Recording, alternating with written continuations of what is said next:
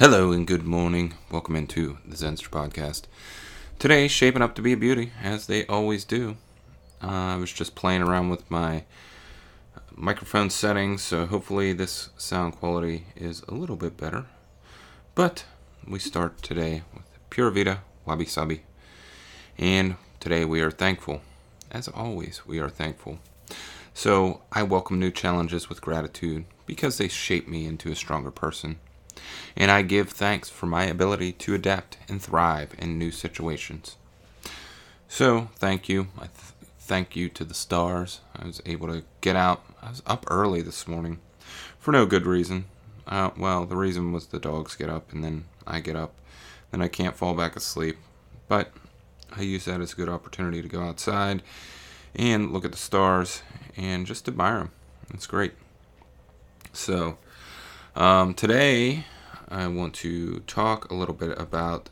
We're going to talk about an analogy of a mansion with many rooms, and this will be a good way to sample different perspectives and different religions. And I think it's a good one because that's what I'm trying to do is take the teachings from all these great practices and combine them together and learn a little bit from each one and I know I've really been focusing on Taoism and Christianity lately, but we're going to explore and see what happens.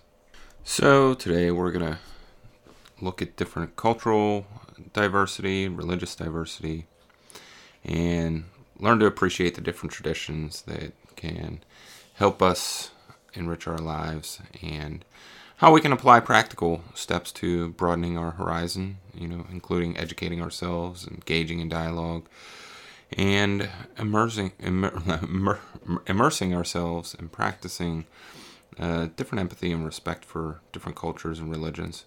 So, um, this all stems from day 52 of the Tao of Joy every day.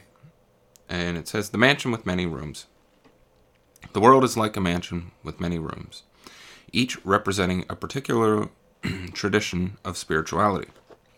All the rooms have a window looking out at the garden of divinity surrounding the mansion. Every view is beautiful, and every view is different. Some of the features of the garden that you see are not visible to your fellow guests, and the reverse is also true. Due to the orientation of your room, some of the things they can see beyond your visual range. This is not unlike how different religions have distinctively different perspectives on the divine. Some of the guests prefer to stay in their rooms and refuse to go to someone else's room and look at the view there. They do not realize that the more views you sample, the more you perceive and appreciate the world outside. The wiser guests, on the other hand, welcome the chance to visit as many rooms as possible. They know that admitting the special beauty in each room offers will enhance their understanding of the garden's true magnificence. So, today, the Garden of Divinity is the spiritual realm. All religions attempt to capture its totality, but each one ends up with only a partial view. This is because human beings are imperfect, and so are institu- so are our institutions. Tao cultivators understand how to transcend this limitation by acknowledging wisdom as wisdom regardless of the source. They open themselves to learn from all traditions. The more they explore, the clearer their idea of a spiritual realm becomes. And this is just a cool way to explore the different traditions and the different uh, approaches to spirituality. And I think it's a neat analogy that we can apply to our to our worldview. Not suggesting uh, that Taoism is the, or any specific religion is the master of all religions, because I think that there's something to sample from each one of those uh, religions that exist out there. For example, in Christianity, imagine a room facing the sunrise, symbolizing the resurrection of the new be- and new beginnings. Christians often focus on life, death, and resurrection of Jesus as a path to salvation and eternal life. So their window might emphasize themes of redemption, sacrifice, and unconditional love.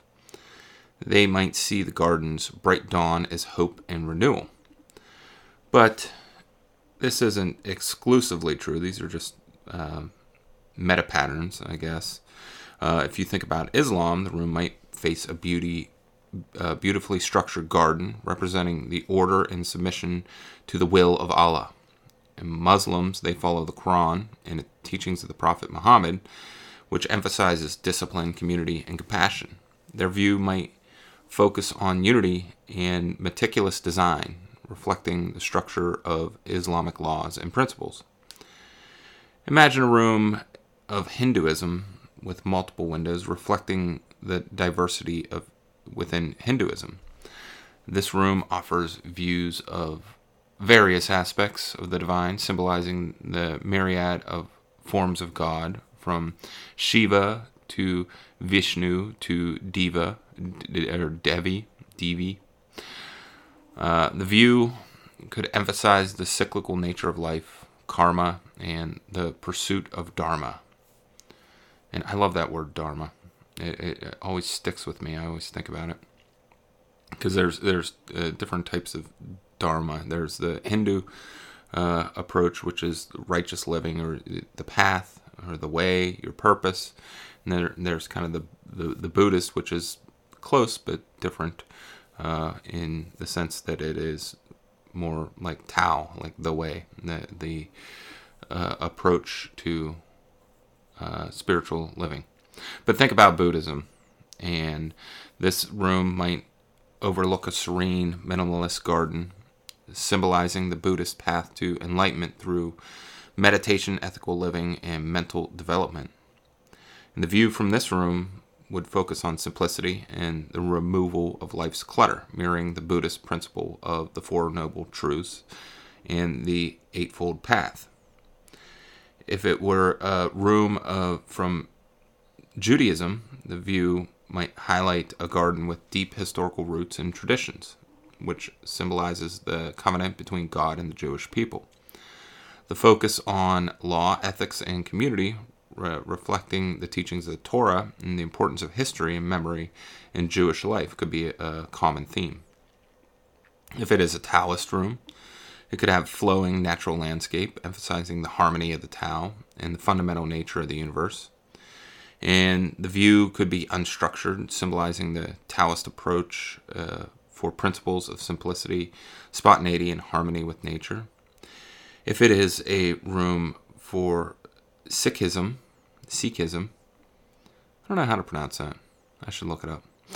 Uh, but this room might see a garden that blends with the natural and the communal, reflecting Sikhism's emphasis on equality, community service, and the remembrance of God. The view could represent the blend of spiritual and practical, mirroring the uh, commitment to both meditation and social justice. And let's not forget of atheism or agnost- agnosticism, agnostic, the agnostic. While it wouldn't be a religious room per se, the, they might have a a facing view of the mansion's inner courtyard or library, which could represent the focus on the material world, human intellect, and ethical living without reliance on divine belief. And the perspectives could value empirical evidence, reason, and personal experience. Now, this is a concept, and it's a um, it is a hypothetical, and it is a thought uh, to structure in your in your head, just to provide a perspective that each room or each religion provides a unique view of the garden or uh, viewpoint of the within the mansion uh, that you see a different perspective of the garden or you see a different perspective out the window from each uh, room. And if you visit different rooms one can gain a broader more inclusive understanding of the divine and I think this is a cool metaphor that encourages us to be open to dialogue and respect the different religious traditions, you know, recognizing that each has its own beauty and wisdom to offer. So we can apply this in our daily lives by learning about the different religions and cultures through books, documentaries, uh, YouTube videos, articles, whatever it may be. Understand the beliefs, the practices, the traditions, uh, the patterns, and the history of the various traditions can help us build that foundation for respect and empathy for each culture and different religion. So we can engage in conversations with people from different backgrounds, whether that's religious or cultural. Be respectful, ask questions, listen genuinely to their experiences and perspectives. And this can offer us a, a, a great uh, opportunity for dialogue and learning different per- perspectives. And if we broaden even more and participate in different cultural events, festivals, or religious ceremonies, uh, we have the opportunity to experience different cultural and religious practices firsthand. And this provides us a, with a deeper insight and even more personal connections to the process, to the traditions.